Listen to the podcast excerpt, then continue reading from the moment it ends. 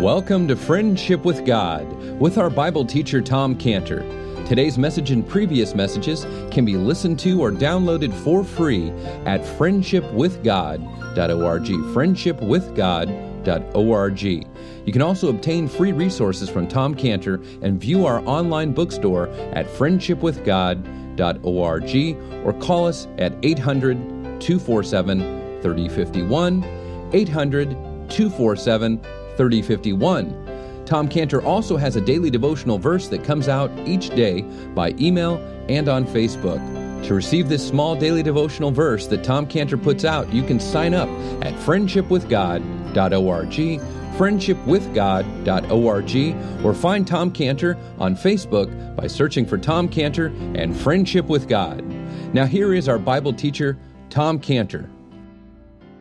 You know, it's a big step when people take on the joy priority of prayer. J, joy. J and joy stands for Jesus first in the praise and worship. O and joy stands for others. Second, Y and joy stands for you. These are all big steps. To see Rachel praying here in verse 22, first time we've seen Rachel praying, does our heart good to just kind of look at this and say, boy, that's the Rachel we like to see. Now, since God made Rachel wait for such a long time before she started to have children, Rachel probably thought that God was not going to answer her prayer, or that the answer was no. But we can see that God did answer Rachel's prayer in verse 22. It just took longer than Rachel wanted.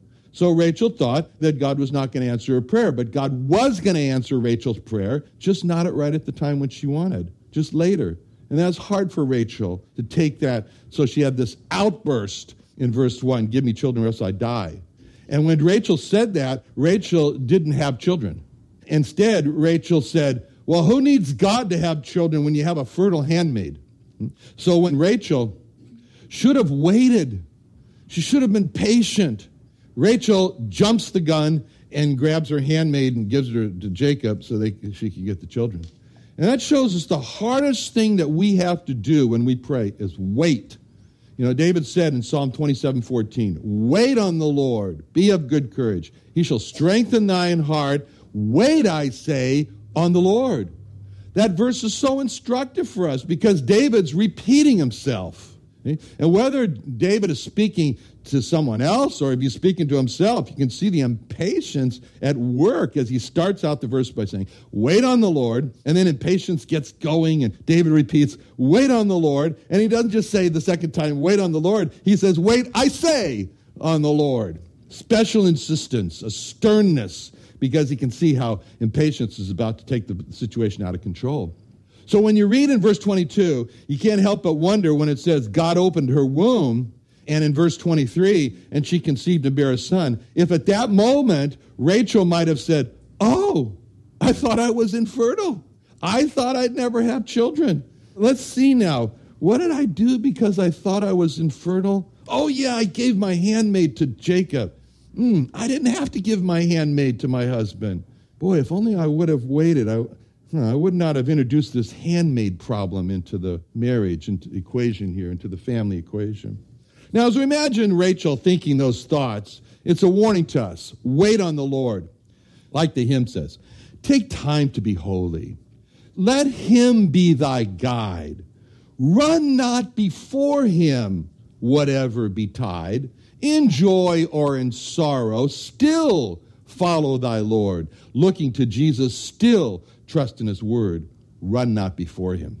Unfortunately, that's what Rachel did. She ran before God and didn't give God a chance to guide her. And we always make a huge error in life when we say, well, I have to because of this or that situation that's pressuring me. See, that was what re, that was what caused King Saul to lose the kingdom. As it says in 1 Samuel 13, verse 8, it says he tarried several days, seven days, that'd be Samuel, according to the set time that Samuel had Uh, appointed there to Saul. But Samuel came not to Gilgal until the people were scattered from him. And Saul said, Bring hither the burnt offering to me and peace offerings. And he offered, that'd be Saul, the burnt offerings. And it came to pass as soon as he had made an end of offering the burnt offerings, behold, Samuel came. Saul went out to meet him that he might salute him. And Samuel said, What hast thou done? And Saul said, Well, because I saw the people were scattered from me, and that thou camest not within the days appointed, the Philistines were gathered themselves together at Michmash. See, these are pressing situations. The army is dissipating, and the enemy is gathering. Therefore, said I, the Philistines will come down upon me to Gilgal, and I have not made supplication unto the Lord. I forced myself, he says, therefore, and offered a burnt offering. And Samuel said to Saul, Thou hast done foolishly, thou hast not kept the commandment of the Lord thy God, which he commanded For now would the Lord have established thy kingdom upon Israel forever. But now thy kingdom shall not continue. The Lord hath sought him a man after his own heart, and the Lord commanded him to be captain over his people, because thou hast not kept that which the Lord commanded thee. See, Saul had no business doing the work of the priest and offering the sacrifice. Samuel told him that he'd come down there to make the offering, and God purposefully had Samuel delay his coming to test King Saul. But King Saul failed the test because he saw the Philistines were advancing and his own army was deserting. And so he said, I, he forced himself. And King Saul did not wait on God, he went before God. And, and so therefore, God said he's going to replace King Saul with a man after his own heart. So because King Saul did not patiently wait for God, King Saul was not a man after God's own heart. Now we read in verse 23. Verse 23, Genesis 30, verse 23. Okay, she says there, she conceived, bare a son. She conceived and bare a son. It appears that both Joseph and Dinah were born in the same year. But with the birth of this son, Rachel now makes two important statements. What's the first statement that Rachel made about what it meant for her to have this son? What'd she say? Yes, God hath taken away my reproach. First statement. Second statement about what it meant for her to have this son is what? She'll add to me another son. The Lord shall add to me another son. Verse 24. So the first meaning that Rachel saw in having the son was a taking away of her reproach. The second meaning that Rachel saw in having the son was an adding of another son. See, Rachel saw that the birth of this son was both a taking away and an adding. Now, if Rachel was teaching mathematics class here, we're talking about addition and subtraction, right? Now, in Hebrew, the words for take away and add, or addition and subtraction, they're very similar. They sound very, very similar. This is the word she used. Taking away is the word asaph. Asaph means take away. And add is the word yasaf. So asaf is take away, and add is yasaf. Okay? So what she did here is she combined these two words and invented a new word. okay? And the new word is a combination of the two, and it comes out Yosef. Hmm? So Rachel used to play on words on the similarity between two words asaf and yasaf, or to take away and add, to invent a new word, which she now gives the meaning of both take away and add, because she saw both in her son a taking away of her reproach of infertility and an adding of another son to come. Now, you may see a lot of problems with Rachel, and you may be tempted to say a lot of things against Rachel, but one thing you cannot say about Rachel is that she's not smart. She's very smart. And the way Rachel combined these two words shows that Rachel is quick on her feet, she's sharp, she's very smart. So, this is the name that Rachel gave to her first son, Joseph, which is both a statement of a present taking away of Rachel's reproach and a promise of a future son to come. Now, let's just think about this a little bit. Let's just think a little bit about what this tells us about Rachel and so do this. There's Clint. He's back there. See, it's Clint. And when Clint and Lori had Cassidy, and when Cassidy was just a few months old, I remember after service, Clint was sitting over there and he was holding Cassidy up in the air. He was holding her up in the air like that, see, over his head. And he was looking into Cassidy's face, and Clint was smiling at her. And, and I'll never forget the look on Clint's face. He had such a, a look of joy on his face. It was amazing for me to see him hold little Cassidy up so that his face was right over his face. I mean, I sat there and I wondered, isn't he afraid that she's going to vomit on his face? that was going through my mind, you know. That wasn't going through his mind. Clint showed no concern that little Cassidy was going to vomit on his face. And he didn't care even because Clint loved Cassidy. Clint was just happy to have Cassidy, you know, vomit at all. And it was that look on Clint's face that said to Cassidy, said, you know, he's holding up there, he says, he's saying to Cassidy, I love you. I'm so happy to have you. I don't care if you vomit on my face. I love you and I love having you.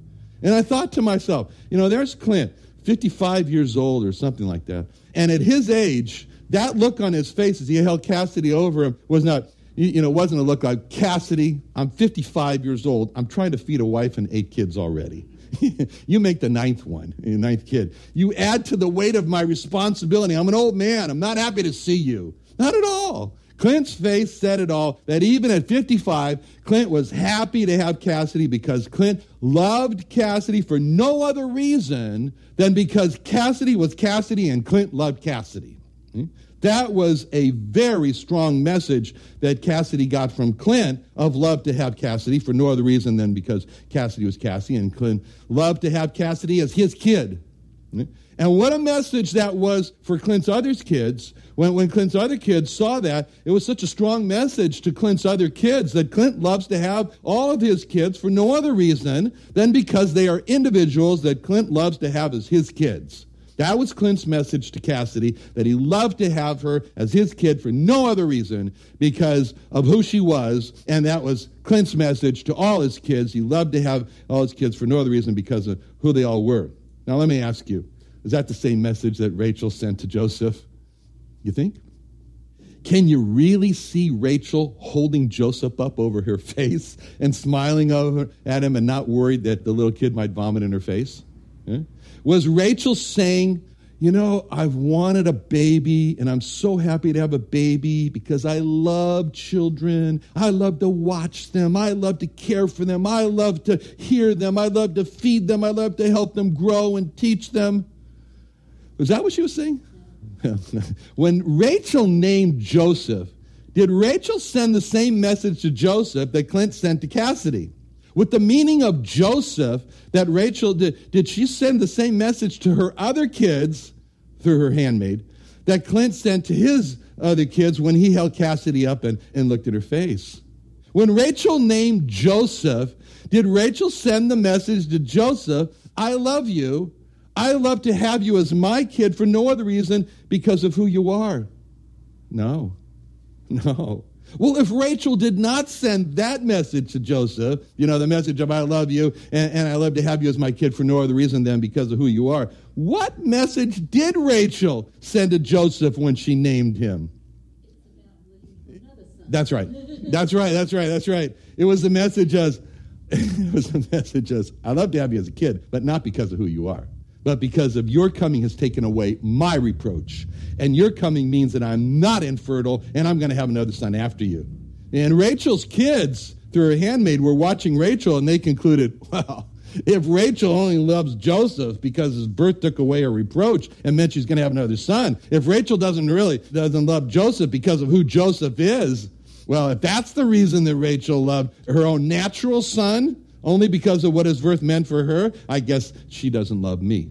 She doesn't love who I am. She just loves me because of how I benefited her. And, and this name, it made it really hard for a little guy. Again, little kid Joseph. Hey, little fella, what's your name? You know, Joseph. Oh, that's a nice name. Never heard that one before. Kind of sounds like adding and subtracting. What's it mean? You know, he says, well, because my birth took away my mom's reproach of being infertile, and it, my mom would have more babies. You know, you walk around and say, more therapy. So anyway, in the naming of Joseph, we see in Rachel this, the, we see this typical thing, like Diana just said. We see this tantrum, like stomping of the feet attitude of, well, it's about time. You know, it's been a terrible injustice for me to be infertile for all these years. It is so wrong. You know, for me to have this reproach of being infertile. At last, with the birth of this boy, my reproach is taken away. And I will tell you one thing I will not be a one son mother. I'll tell you, I will not tolerate to be a one son mother. I'll tell you that I will have another son. And if I have to wring Jacob's neck and feed him so many love narcotic mandrakes that it comes out his ear, I'm going to have another son. All right? Oh, Jacob, you lucky man. what a prize you got in Rachel as your wife. She was worth all those years, huh, pal? See, God saw Rachel, God knew Rachel, God saw Jacob, and he saw Jacob working all those years for Rachel, and by giving to Jacob Leah for his wife, as it was if God was saying to Jacob, Jacob, I'm trying to guide you. It's really hard, but I'm trying to guide you. If I wanted to guide you into the best wife, give up on this Rachel business. It's Leah. And during the whole time that Jacob is, is not listening to God and he hates Leah, and he's going to work seven more years for Rachel, it's as if God was saying to Jacob the words of Isaiah 55 2. Wherefore do you spend your money for that which is not bread, and your labor for that which satisfieth not? Hearken diligently unto me. But in the name of Joseph, we see Rachel, what we see is that she's not really thankful for having the little guy, the little baby, Joseph. She's not. Rachel doesn't know how to be thankful.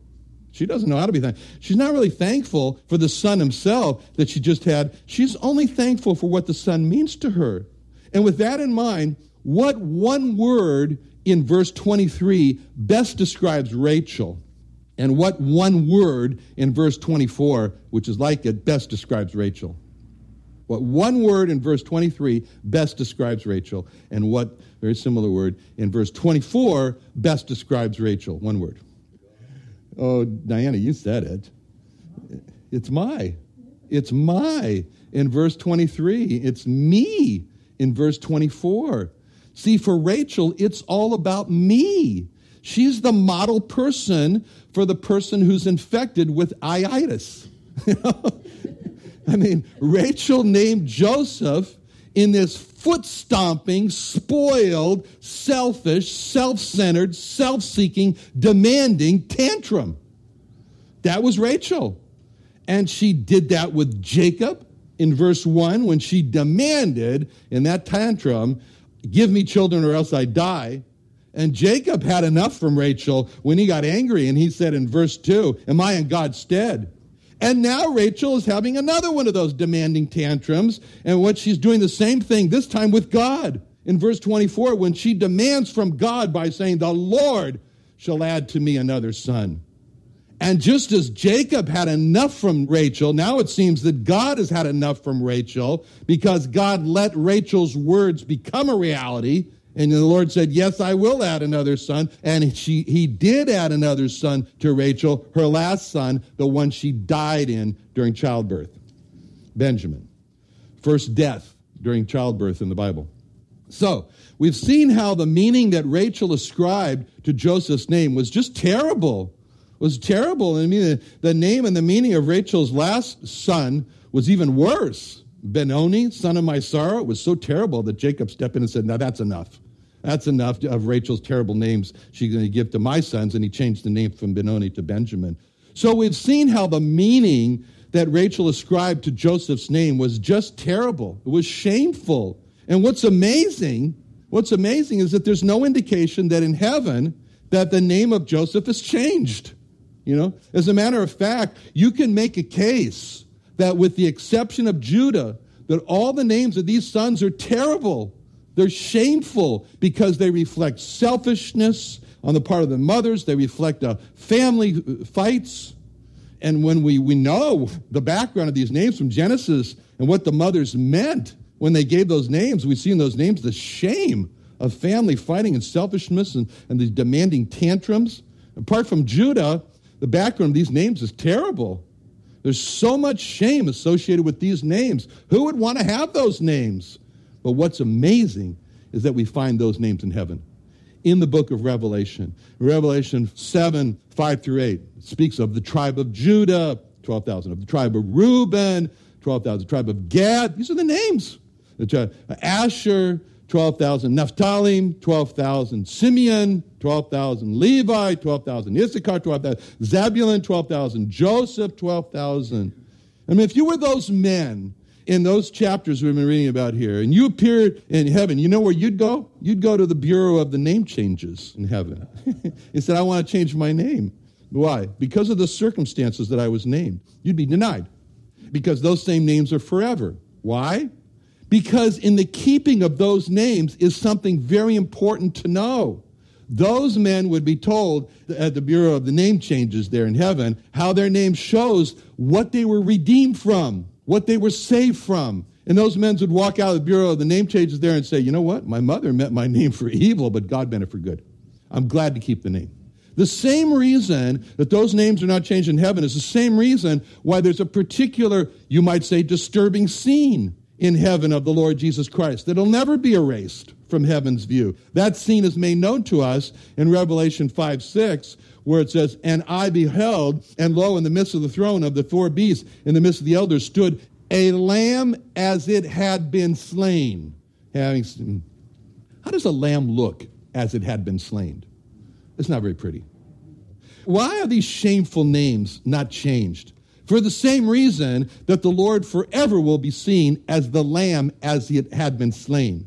Those names are a forever reminder of the sins that were forgiven by the blood of the Lord Jesus Christ, by the blood of the Lamb, Therefore, those names are going to remain forever as a reminder of the sins forgiven, and the Lord will be forever seen as the Lamb as it had been slain. And we see it over and over again in Revelation. In Revelation 5 9, they sung a new song saying, Thou art worthy to take the book, open the seals thereof, for thou wast slain, and hast redeemed us by God to God by thy blood. In Revelation 5:12, saying with loud voice, Worthy is the Lamb that was slain to receive power and riches, wisdom, strength, honor, glory, blessing.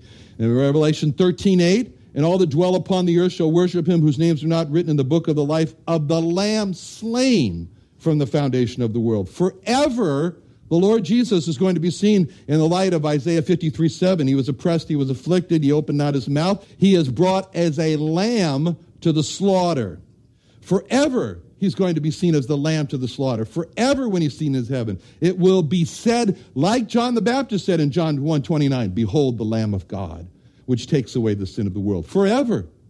And that's why the 30 minute weekly service here the Lord's Supper, that's why it's so important.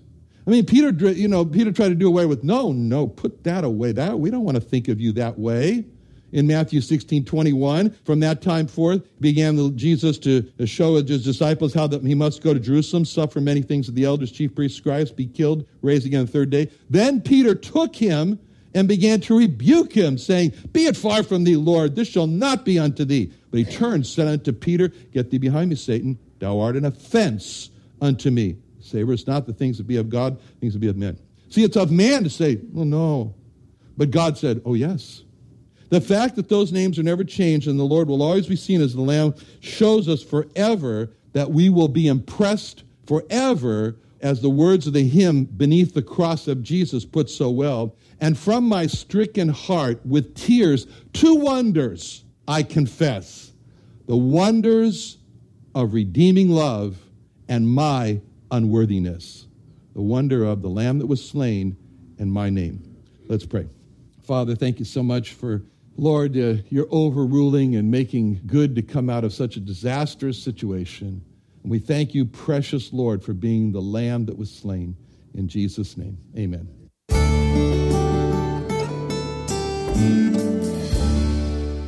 Another wonderful day studying the Bible with our Bible teacher Tom Cantor here on Friendship with God. Don't forget that today's message and previous messages can be listened and downloaded for free at friendshipwithgod.org. Friendshipwithgod.org. You can also go online to find free resources from Tom Cantor and our online bookstore at friendshipwithgod.org. You can also find Tom Cantor on Facebook, and you can also go to friendshipwithgod.org to sign up for his daily devotional verse. Now, Tom Cantor is also the founder of Israel Restoration Ministries. You can visit that website at israelrestoration.org. Or you can write Tom Cantor at P.O. Box 711 330, P.O. Box 711 330, Santee, California. That's S A N T E E, Santee, California 92071. Or you can email Tom Cantor at friendshipwithgod.org. Tom Cantor at friendshipwithgod.org. or for more information about Tom Cantor and Friendship with God and Israel Restoration Ministries, call us at 800 247 3051. Bible teacher and Jewish born again Christian Tom Cantor from Friendship with God wants to invite you to celebrate Purim, which is the celebration of Esther's victory over Haman. This is an interactive celebration, remembrance, and feast at the Creation and Earth History Museum in Santee on Good Friday, March 25th at 6:30 p.m. The Creation and Earth History Museum is conveniently located on Woodside Avenue North off the 67 next to the Santee Drive-In. So join Tom Cantor in Israel Restoration Ministries as we celebrate Esther's victory over death with Purim and celebrate the Good Friday Passion of our Lord Jesus Christ in defeating death over Satan. Admission is free, but seating is limited at the Creation and Earth History Museum in Santee on Good Friday, March 25th at 6:30 p.m. Call us for more information at 619-599-1104. That's 619-599-1104 or go online to creationsd.org. creationsd.org. That's creationsd.org.